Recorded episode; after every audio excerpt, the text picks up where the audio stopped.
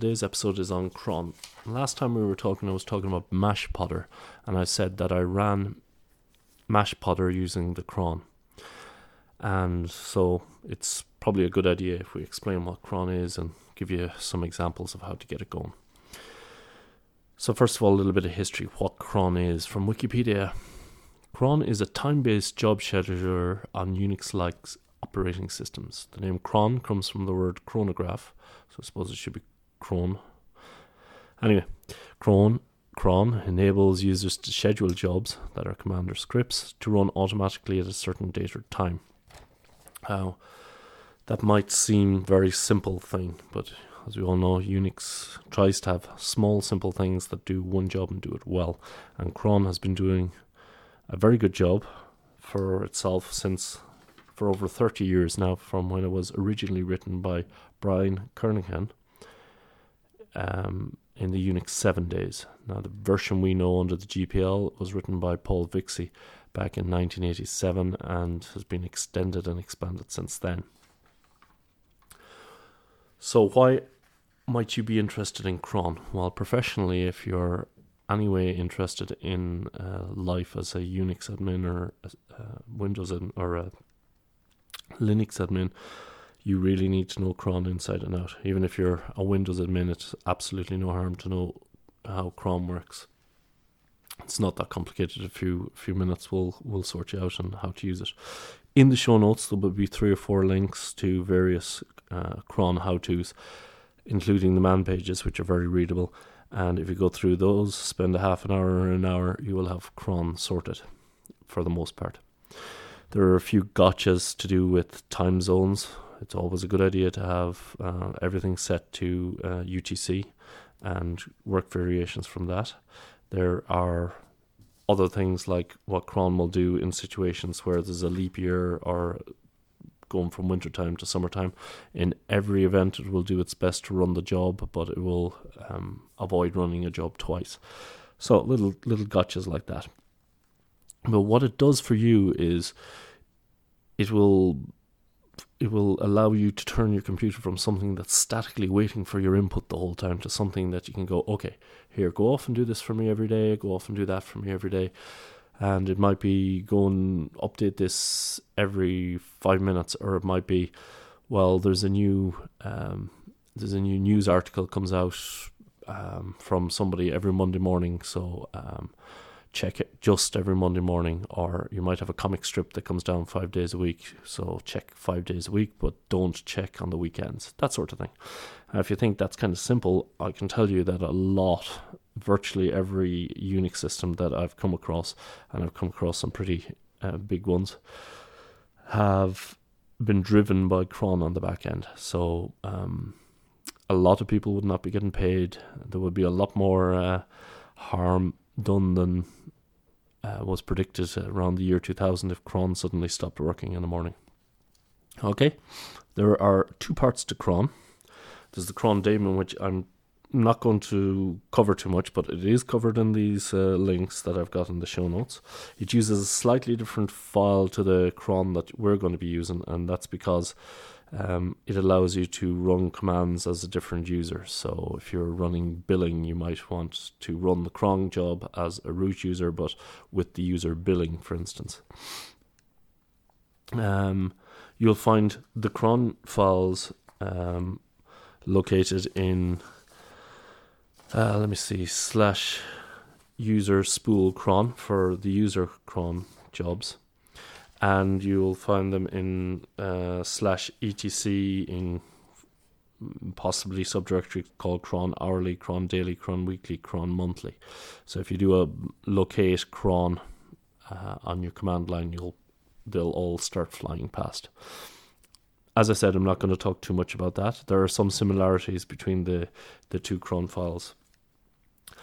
So, um, first of all, before we we're running cron, let's talk a little bit about bash scripting and um, the bash script. We're going to write a little bash script now. Our first program, if you're ever wanted to be a programmer, this is your big chance.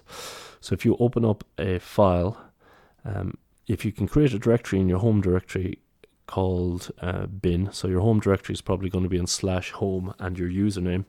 And then if you may have a directory called bin there. If you don't, create one. And then you can put a file in there called hello, just H E L L O, using a text editor. And you put the following command in, and this, of course, will be in the show notes.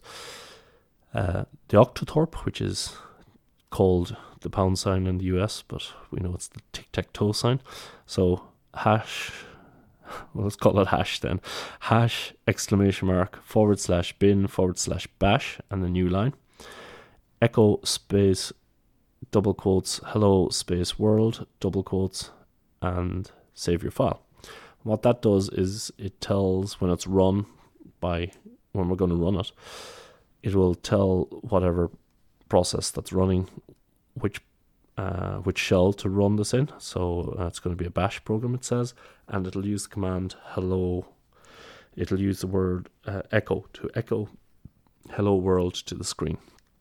Now, if you try running that, so by typing um, backslash home, backslash your username, backslash bin, backslash hello, you will get a permission denied. And the reason for that is on Unix systems, you need to explicitly give permissions to files to run. Now, on a Windows system, if it's called exe or .com or .bash, bat, it will um, it will be considered an executable and it will run it.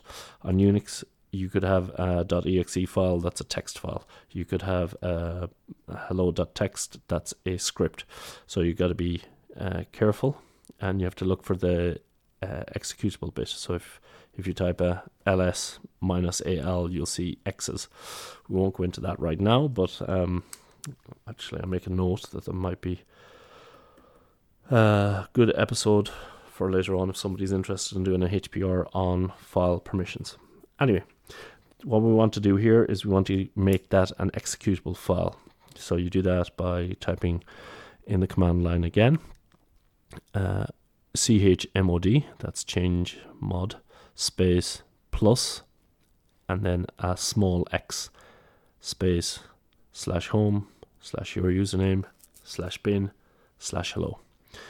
And then if you type slash home slash your username slash bin slash hello and press enter, hello world will come up on the screen. It's great. Congratulations, you've written your first bash script. Now, if you wanted to put additional commands in there. It's very very simple. So if there is anything that you do on the on the command line quite often, so you might do uh, cd backslash um, home backslash my user directory backslash podcasts, uh, do um, uh, cp to somewhere else. Anyway, you can put all those commands in in that file and it will run. Now let's have that. Tell cron to go and run that for us and we want to uh, run it on a particular schedule. But usually, when you're testing bash scripts, what you do is you tell it to run it every minute, every minute of every hour of every um, month of every day or what, you know, whatever. Every minute, every hour, every day of the month, every month, every day of the week. That's what you'll do. So we don't edit cron tabs manually ourselves. And the reason for that is, first of all, cron tab will do some sanity checking on it to make sure that we don't have any syntax errors in our file. But secondly, it'll modify the um, mod time of the uh, file, and it will that will indicate to the cron daemon whether it needs to open up the file and reparse it to become aware of additional commands and when it needs to schedule those. Okay, the cron tab command itself has four different options. The one that we're going to use right now is crontab space dash L. And if you type that in, you will see possibly some entries, or you might see the command or they reply no crontab for and your username. So that's absolutely fine. If you want to get rid of a cron file at any time, you type crontab minus R and it'll remove it. And there's another option, cron tab dash u, which will allow you to edit somebody else's file. So sudo space cron tab dash u space billing might edit the billing user's uh, cron file. Okay, but the one we're option we're most interested in right now is the dash E file, which will allow you to edit a cron tab. So if you go ahead and type cron tab dash E, it will probably say no cron tab for your username using an empty one. And if you look in there and you exit out of it without saving, it'll come back to the prompt and it'll say no modifications made. Okay, however, if you do edit that file, and even if it is an empty one, some distributions will have a, like a cheat sheet on the first line. On my Debian system, I have um, the hash command, which we've come across before, but uh, except in the first line of a script, it is a comment file, so it comments out that, so it will be ignored by the uh, cron daemon when it's processing the file. And we have mhdom M O N D O W space and command. And what all that good stuff is, is it tells you, gives you a little hint about what each column in this table file are. Now, in Unix, you might come across cron tab or fs tab or um, other sort of tab files, and what they are considered is they're considered table files. So, the cron tab file means that it's formatted in a specific way. So it's going to be interpreted by the cron daemon in a certain order. And if things aren't where it expects it or have the wrong values, then you're going to get an error back. And the things that it expects are in the f- first five fields are indications of the time you want to run this at. And then the sixth field is the command itself that you want to run. Now, the command we're going to be running is um, slash home slash your username slash bin and hello uh, and that's the command but what we want to do uh, first of all is we want to um, rather than run that at six o'clock in the morning and then have to debug every you know wait a whole day before this it's run again what we tend to do is we put it in and we tell it to run every minute of every hour of every day of the month of every month, whatever. And to do that, we'll use the asterisk, which is a symbol of every. So if you edit that file and you on a new line, so after um, if there's a comment in there, um, just edit the file and type an asterisk space asterisk space asterisk space asterisk space asterisk space slash home slash your username slash bin slash hello and if you save that file, and then what you will probably see is crontab installing new crontab. And that tells you that the crontab daemon is now going to process that file and, uh, well, on the hour, it will, on the, sorry, when the minute flags from 59 to 0, it will process that file and execute the command inside of that. Now, one of the things that we're going to notice about this is that that command isn't actually going to do anything because it's echoing out to the screen. So that's not a whole lot of use to us. So what we might want to do is we can put in certain variables in at the top of the file to email that to a certain location. But what most people tend to do is they tend to redirect the output of their files to another location. So you might redirect that using the uh, greater than symbols. So if we edit the file again and we type, um, we go to the end of the line where it has ast- five asterisks forward slash home username, and at the end, after home, we put in a space, the greater than slash home slash your username and slash hello dot output. And if you save that file and exit, after a minute, that file called hello.output will appear in your home directory. So essentially, you have now a working cron file. If we edit that file again, and at the end of that file where we have hello.output, we put in the greater than sign. Oh, sorry, we put in instead of the greater than sign, we put in the. Uh, so we have the command greater than slash home username hello dot output, and then we have the number two, and we have the greater than sign, and we have the dollar one. And what that does is it tells cron to redirect any output to the same place that we're putting the output in the first place. it's a bit complicated, I know. It's a lot simpler when you see that, and you'll see uh, examples of this in the show notes. But let's go and talk a little bit now about what the fields are, the tabs are. And the tabs that we have the first one is the minute, and this controls the minutes of the hour that the command will run on. And this is between 0 and 59. And the next field is the hour field, and this controls what hour the command will run on, and is specified on the 24 hour clock. And it starts at 0 and it runs to 23, where 0 is midnight. So you're kind of guessing it. The next one is the day of the month. And the day of the month, it's going to run on. So if you have 19 in there, it will be the 19th it'll run on, regardless of what day of the week it is. And then the next field is the day of the week. So if that specifies the day it'll run. So 0 to 7 is allowed on most systems where 0 is Sunday and 7 is also Sunday. And then we have the command itself that's going to run. So, giving you some examples. So, if we had asterisk, uh, so 0, 1, asterisk, asterisk, asterisk, asterisk, and that command would run one minute past the hour, every hour.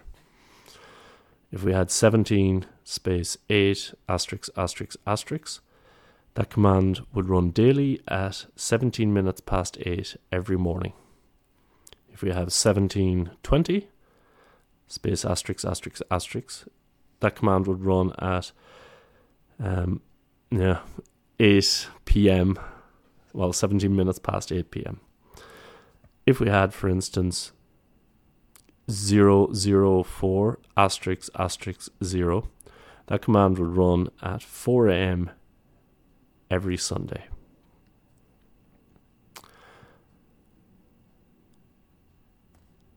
Or if we had asterisks for asterisk asterisk sun S U N, that would also run a 4 every Sunday. Now I'm reading these from one of the cron manuals and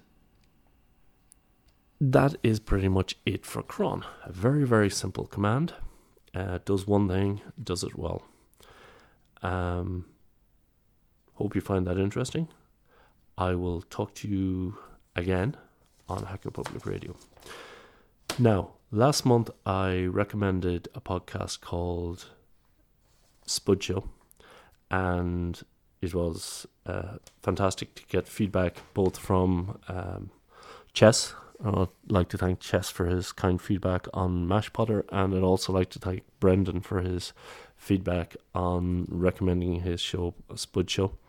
And especially like to thank him for putting a special show together, show 400, with all the recommendations that I had in my last show. So it's well worth a listen. I've listened to it about 10 times already.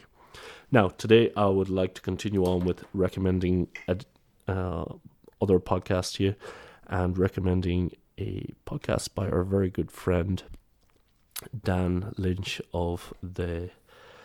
Um, you might know him as one of the outlaws on Linux Outlaws, and he has a show called Rathole Radio, which is absolutely brilliant. This show reminds me of a show that I used to listen to um, when I was going to college, and uh, it was one of the pirate stations. And there was this old crodger. Not to say that uh, Dan is anyway an old crodger, but uh, he used to play the weirdest stuff, going from one thing to the next thing, and you know, it's just absolutely fantastic to get a nice good mix. And Dan's motto over there is there's only two types of music. There's music he likes and the music he doesn't like. So uh, I recommend that as this month's um, show to listen to. Go ahead and definitely subscribe to um, Rathole Radio if you can. And he's actually putting on a show in Liverpool next year, which uh, I would very, very, very, very tempted to uh, try. Well, next year is actually this year. Try and get over to. I doubt I will be able to, but um, yeah, all success with that. Anyway, that's this month's recommendation. And just to remind you that you um, can also pick up a mic and send in a show to HPR. We are a community radio station supported by you, the listener. And ladies and gentlemen, thank you very much for listening. Thank you for listening to Hacker Public Radio. HPR is sponsored by Caro.net, so head on over to caro.net for all your hosting needs.